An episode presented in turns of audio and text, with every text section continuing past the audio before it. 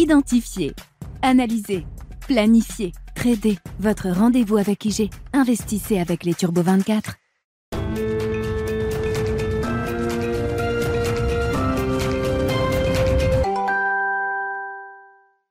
Bienvenue dans Smart Bourse, votre double dose quotidienne de marché en direct sur Bismart. Chaque jour à la mi-journée, 12h30, 13h. Et en fin d'après-midi, la grande édition pendant une heure à partir de 17h en direct, rediffusée à 20h sur Bismart TV. Émission que vous retrouvez chaque jour en replay sur bismart.fr et en podcast sur l'ensemble de vos plateformes. Au sommaire de cette édition de la mi-journée, des marchés en Europe et un CAC 40 notamment qui tiennent le rebond accumulé depuis plusieurs semaines maintenant. On a vu un CAC 40 revenir jusqu'à 6450 points et plus, notamment à l'occasion de l'accélération haussière qu'on a pu constater encore vendredi, hein, sur la seule séance de vendredi. C'est désormais un rebond euh, d'environ 10% pour les indices euh, européens dans leur ensemble depuis les points bas qui ont été marqués fin septembre, avec euh, de nettes surperformances hein, pour certains secteurs. Le secteur bancaire a repris 20% au mois d'octobre en Europe, et puis quelques grandes valeurs industrielles type Airbus ou encore Safran ont largement surperformé également la performance des indices européens au cours de cette période l'Europe qui continue sur cette période en tout cas de surperformer les marchés actions américains avec euh, notamment le poids des GAFAM qui pénalise aujourd'hui la partie américaine. Euh, nous en parlerons bien sûr comme chaque lundi dans le plan de trading de Smart Bourse et c'est Alexandre Baradès qui nous accompagnera dans un instant, chef analyste chez IG. Et puis une semaine, importante évidemment pour euh, les États-Unis avec du côté politique les élections de mi-mandat évidemment. Hein, votes ont déjà commencé euh, depuis euh, quelques jours et quelques semaines maintenant aux États-Unis, mais le jour de vote, ce sera demain avec les résultats euh, attendus. Et puis sur le plan macroéconomique, après les chiffres de l'emploi en fin de semaine dernière, après la dernière communication de la Réserve fédérale américaine la semaine dernière également, les investisseurs prendront connaissance de la nouvelle marque d'inflation pour le mois d'octobre qui sera publiée cette semaine aux États-Unis. On attend encore une tension assez forte de l'inflation sous-jacente aux États-Unis qui pourrait euh, euh, rester autour de 6,5% de progression sur un an. C'est en tout cas à peu près le consensus des économistes pour cette marque d'inflation américaine pour le mois d'octobre.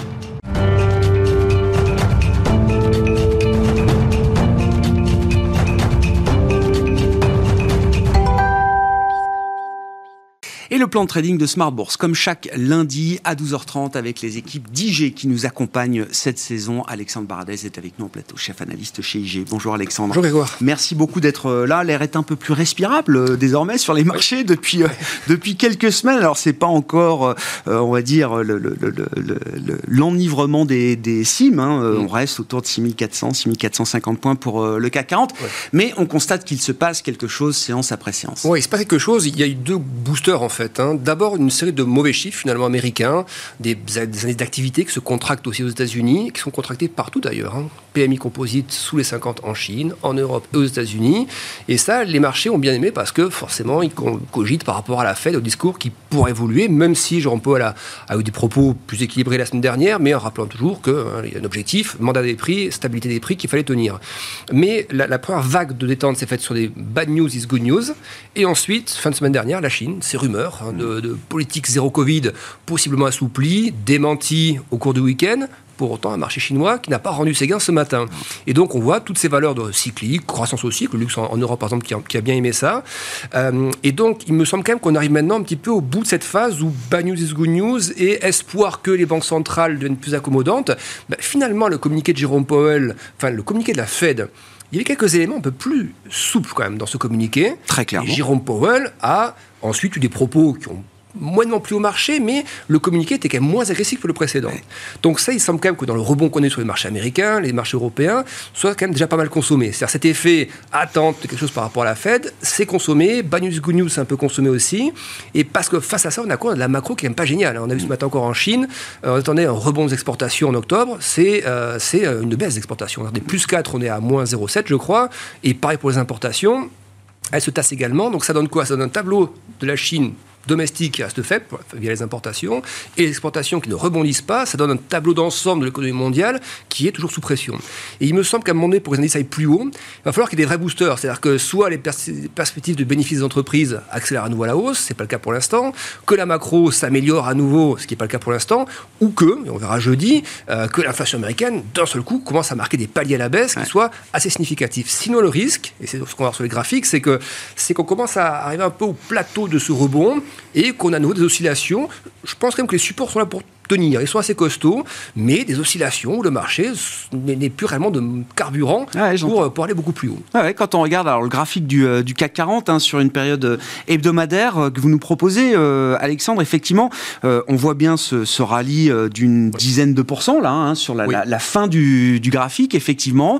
à quel type de, de, résistance technique on se heurte aujourd'hui? Alors, déjà, l'aspect support. C'est ça qui me paraît important. C'est-à-dire que euh, ces niveaux de support, ça fait des semaines, même des mois qu'on les a mis en place.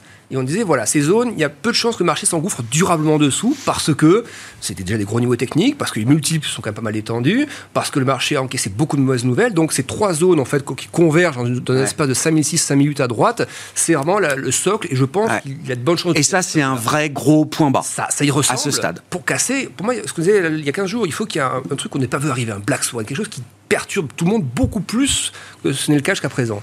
Et donc, Là, on a rebondi par rapport à ça. Notre scénario nous donne plutôt jouer le rebond que, que, les ventes il y, a, il y, a, déjà quelques jours. Maintenant, on commence. Alors, on va voir sur le graphique suivant qui est un peu plus, un peu plus court terme, ouais. que euh, on a commencé à franchir les 6004 et on voit que 6004 c'était la zone, le point haut de septembre, avant la grosse rechute que vous avez testé sous les 5007. On a, on a repris ça en ligne droite quasiment, mm. enfin ligne droite assez rapidement. On voit aussi qu'il y a un niveau technique, de résistance, des niveaux de Mars, des niveaux de doute qu'on commence à, avoir maintenant. Et puis il y a aussi le spectre, le spectre, la, perspective du niveau doute, le sommet doute euh, avant que Jackson, euh, avant Jackson Hole et que, hein, que Jérôme Powell euh, calme un peu tout le monde.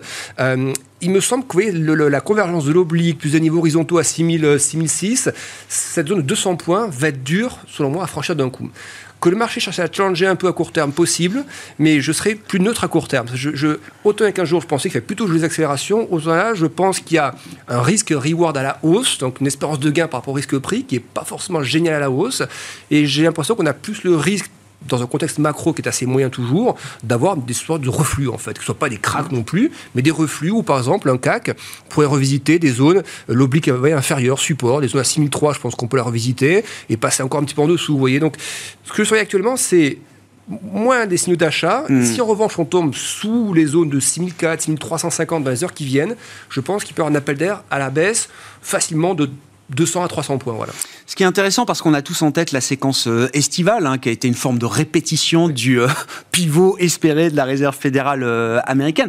Bon, le CAC avait repris autour de 10%, enfin les indices européens avaient repris autour de 10%, mais le Nasdaq pendant cette période-là avait repris 20% et plus. Oui. Et, et, ça, ça avait sans doute marqué les esprits du côté de la réserve fédérale américaine, laissant entendre que c'était quelque chose que on ne voulait pas voir à ce stade du resserrement monétaire. Attention à ne pas répéter ce genre d'erreur euh, d'une certaine manière. Oui, la Fed pilote. Elle pilote vraiment. On le voit d'ailleurs. On le voit dans sa façon de communiquer en fonction des mouvements de marché. Quand effectivement les marchés sont beaucoup trop optimistes, euh, que la volatilité retombe trop vite et que l'indice rebondit trop fortement et que les taux finalement commencent à repartir aussi un peu. Donc ça, c'est assouplissement des conditions financières. Ça veut dire du coup que les conditions de crédit vont être à nouveau un petit peu moins chères à un moment donné. Et ça, c'est pas ce que la Fed actuellement. La Fed veut pas un durcissement excessif. On a eu plusieurs membres, certes des colombes, le dire, et même Jérôme Paul a parlé des effets retard dans la politique monétaire dont il faut tenir compte, donc pour ne pas être trop loin non plus.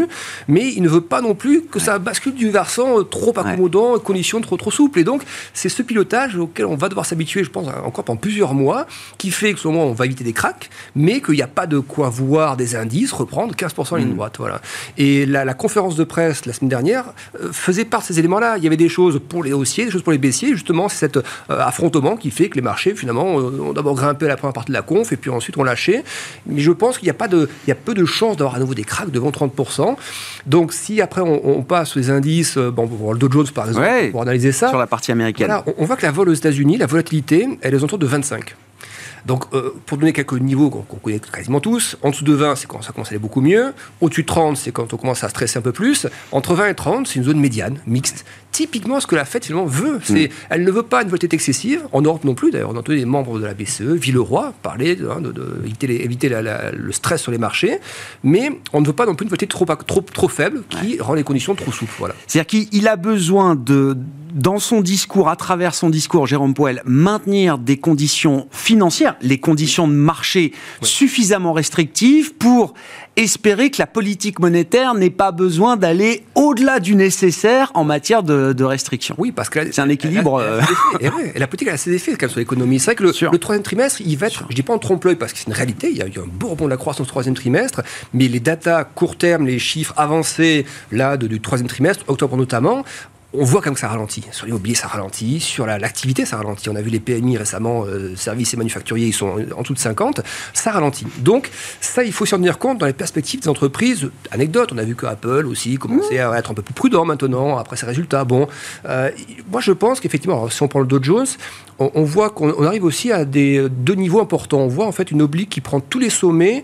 Euh, il y a le sommet post-Covid, et puis il y a des, points hauts intermédiaires, et on relie ces points hauts, donc on est revenu au contact de ça habituellement, sur de signaux, c'est plutôt pas mal. C'est-à-dire qu'on tape plusieurs fois, puis on revient, c'est-à-dire qu'une résilience, on a envie de passer au-dessus.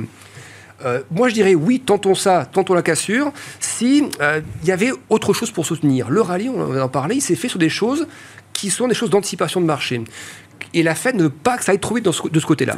Donc, à mon avis, je pense que ces zones médianes, d'ailleurs, entre le point haut et le point bas, des zones un peu médianes, je pense que cette zone est 30 2005, même si on dépassait un petit peu à court terme, qu'on cassait un peu le FIBO 23,6, etc., je ne verrai pas le rallye repartir. Donc, je serai un peu prudent sur la hausse à court terme.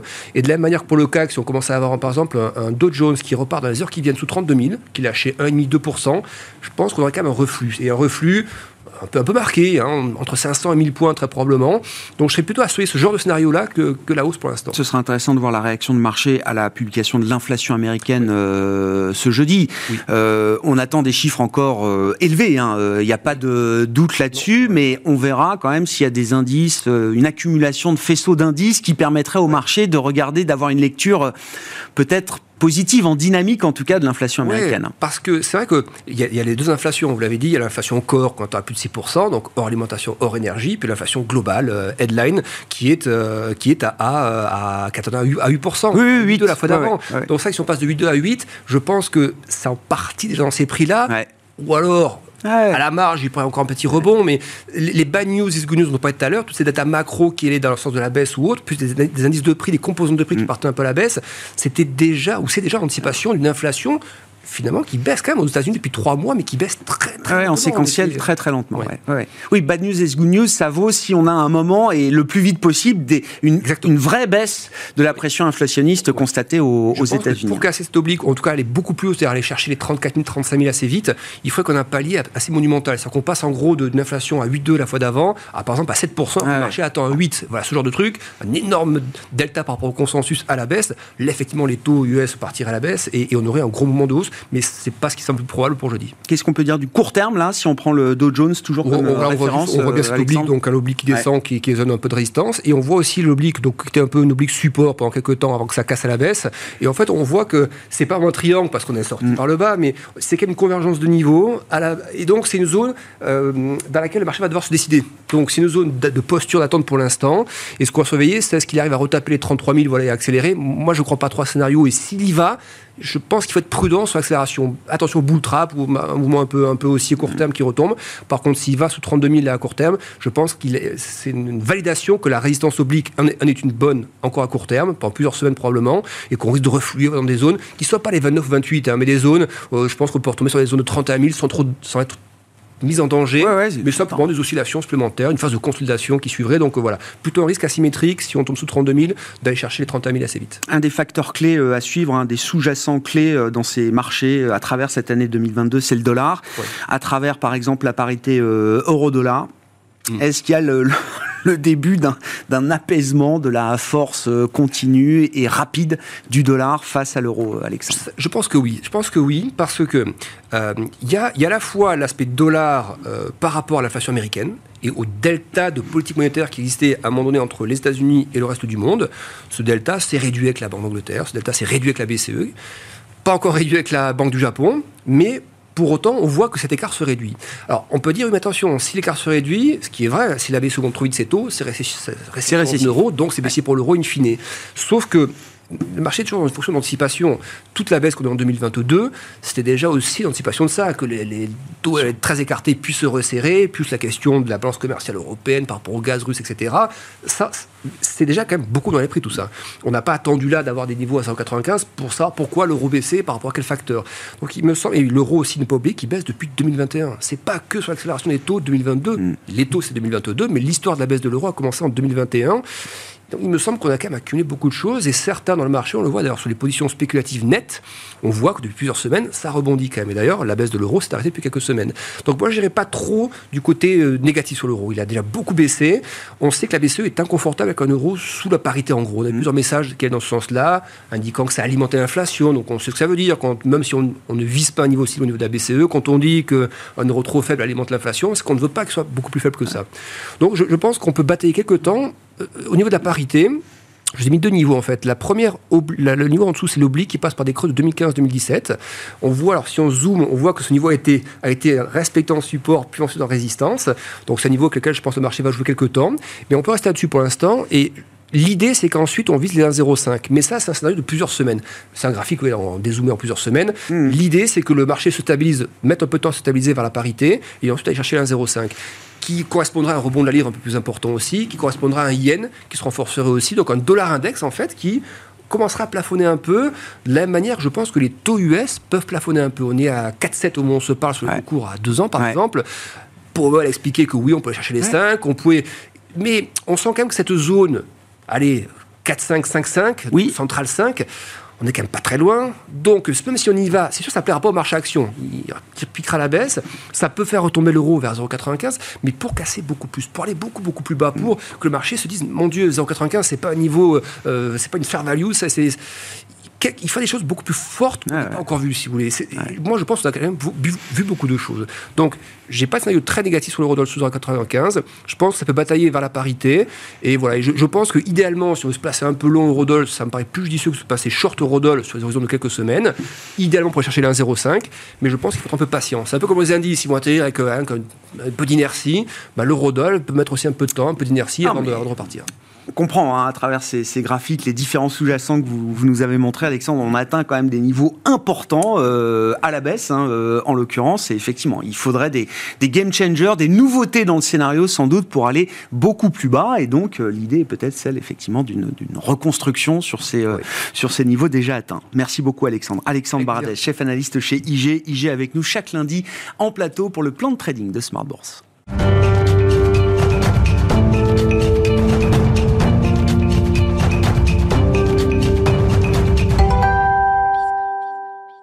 Venons-en aux aspects euh, macroéconomiques américains et politiques, puisque c'est une semaine d'élection de mi-mandat aux États-Unis. Thomas Kosterg est avec nous en visioconférence, économiste senior US de Pictet Wealth Management. Bonjour et bienvenue euh, Thomas. Revenons d'abord sur la macro, si vous le voulez bien, et notamment sur ces chiffres d'emploi euh, américains publiés ce, ce, vendredi. 261 000 au global pour les payrolls. évidemment, c'est un chiffre dans l'absolu qui reste un, un bon chiffre. Est-ce qu'il y a des nuances à apporter quand même sur la dynamique du marché du travail américain derrière ce, ce chiffre global qui retient euh, l'attention alors tout à fait. Hein. Donc premier point, c'est que le marché de l'emploi reste résilient, mais euh, mois après mois, on voit quand même une décélération hein, graduelle hein, du, momentum sur le marché de l'emploi.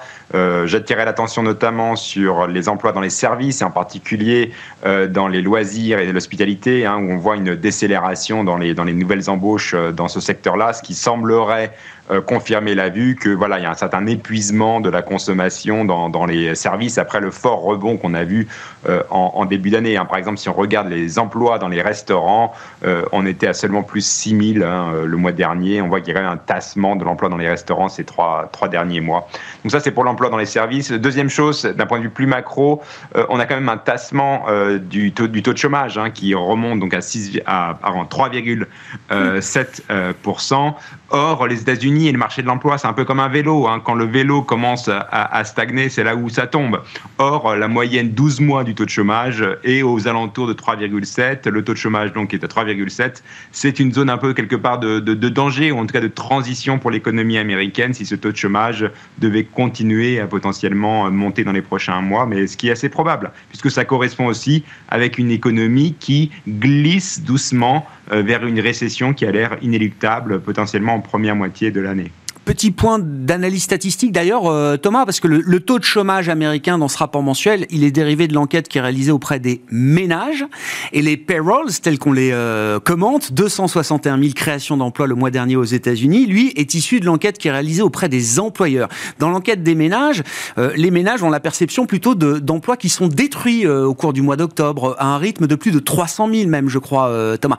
Comment on explique cette, cette divergence et qu'est-ce que ça peut dire d'un point de vue statistiques aujourd'hui il y a en effet une divergence entre les deux enquêtes, hein, l'enquête des ménages et l'enquête euh, des entreprises. Hein. il y a une divergence à peu près depuis euh, six mois. Alors, euh, l'enquête des ménages publie aussi un chiffre. l'enquête des ménages est une méthodologie qui est propre, mais elle peut aussi corriger de ces biais. Et on montre, en fait, même, même corriger des biais statistiques de cette enquête, il y aurait potentiellement une destruction d'emplois. Même si cette enquête est beaucoup plus volatile statistiquement, donc il faut regarder sur plusieurs mois. Donc, en effet, il y avait un signal beaucoup plus rouge dans l'enquête des ménages que dans l'enquête des entreprises. Euh, il faudra un peu plus de temps pour, euh, pour complètement euh, valider cette détérioration qu'on voit dans le marché, dans le, chez les ménages, mais pas dans les entreprises. Du point de vue de la dernière communication de la Réserve fédérale américaine, Thomas, qu'est-ce qui vous marque le plus? Est-ce que c'est la partie dovish du statement qui apparaît? Alors qu'elle n'apparaissait pas euh, les mois euh, précédents, avec l'idée que la Fed va quand même évaluer désormais le, cumul du choc monétaire qui a été euh, infligé jusqu'à présent en surveillant les développements économiques et financiers. Ça, ça a été écrit dans le communiqué de la Fed. Ou est-ce que vous retenez la, la contrepartie au quiche qui était dans la conférence de presse de, de Jérôme Powell, l'idée, selon le président de la Fed, que attention, peut-être que les baisses de taux, les hausses de taux, pardon, vont vont se réduire en, en intensité mais peut-être que le, chemin pour arriver au, taux d'arrivée, au point d'arrivée, sera peut-être un peu plus long. Qu'est-ce qui retient le plus votre attention, euh, Thomas? Alors, je retiendrai plutôt le fait que le taux terminal va être révisé à la hausse au mois de décembre. Donc, euh, pour rappel, le taux terminal par la, pour la Fed, donc le taux auquel la Fed s'arrêterait, est, est, estimé à 4,6% d'après les projections du mois de septembre. Donc, il y aura de nouvelles projections au mois de décembre. Donc, la Fed nous indique qu'elle va aller au-delà de 4,6%. Le marché monétaire en ce moment euh, price environ 5%, un taux, terminal à, 5%. Hein. mais voilà, il y a quand même une incertitude sur, euh, sur cette fin. Est-ce que la Fed va vraiment s'arrêter à 5% Et là, Jerome Powell a quand même laissé toutes les portes ouvertes et potentiellement la porte ouverte à ce que ça aille au-delà euh, de, 5%. Donc c'est là ce que, ce, que, ce que je retiendrai.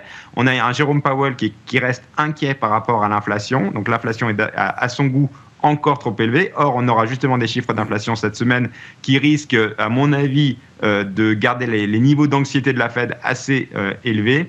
Et deuxième chose, j'assisterai aussi euh, sur, sur ça, Jérôme Powell veut monter les taux d'intérêt potentiellement au-delà des niveaux attendus d'inflation par les consommateurs. Or, les consommateurs, d'après les enquêtes, l'enquête Michigan, s'attendent à une inflation d'autour de 5%. Et on semble en fait aller vers une Fed qui veut monter les taux potentiellement au-delà des attentes des consommateurs et donc potentiellement vers les 5%, voire même un peu plus. Donc ça, c'est les deux aspects qui, euh, que, que je retiendrai.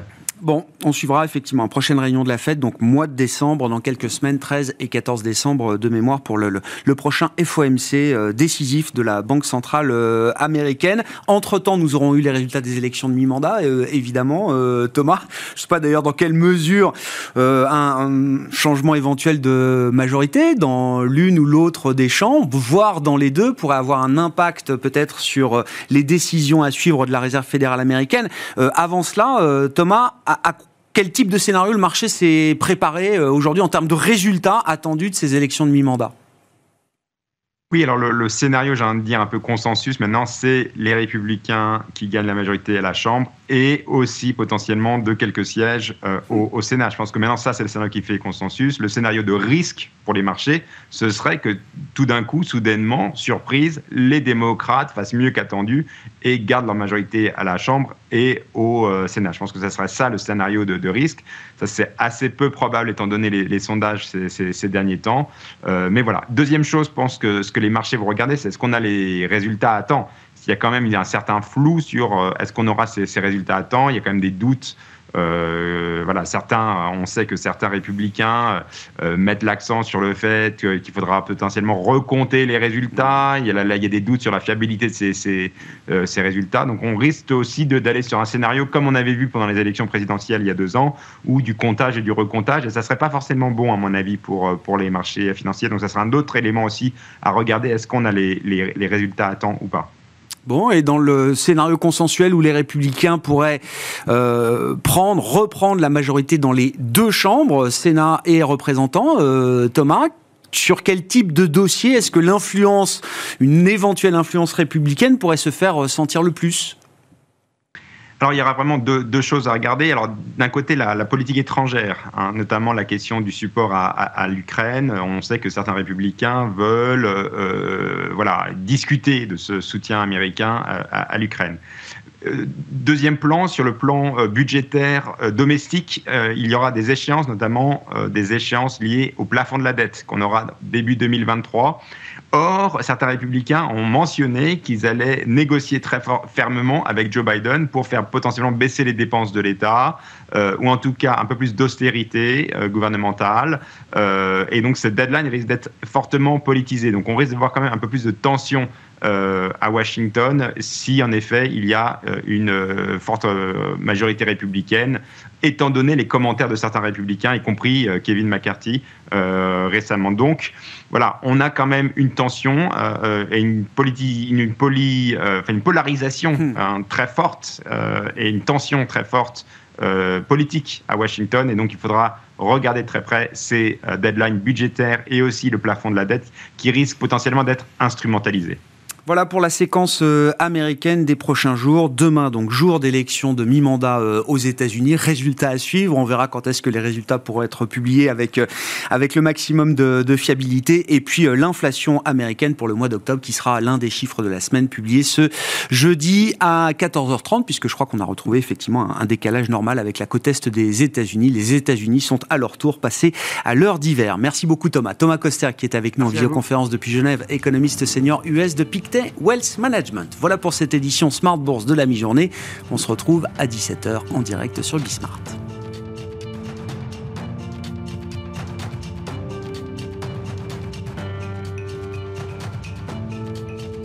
Identifier, analyser, planifier, trader. Votre rendez-vous avec IG. Investissez avec les Turbo 24.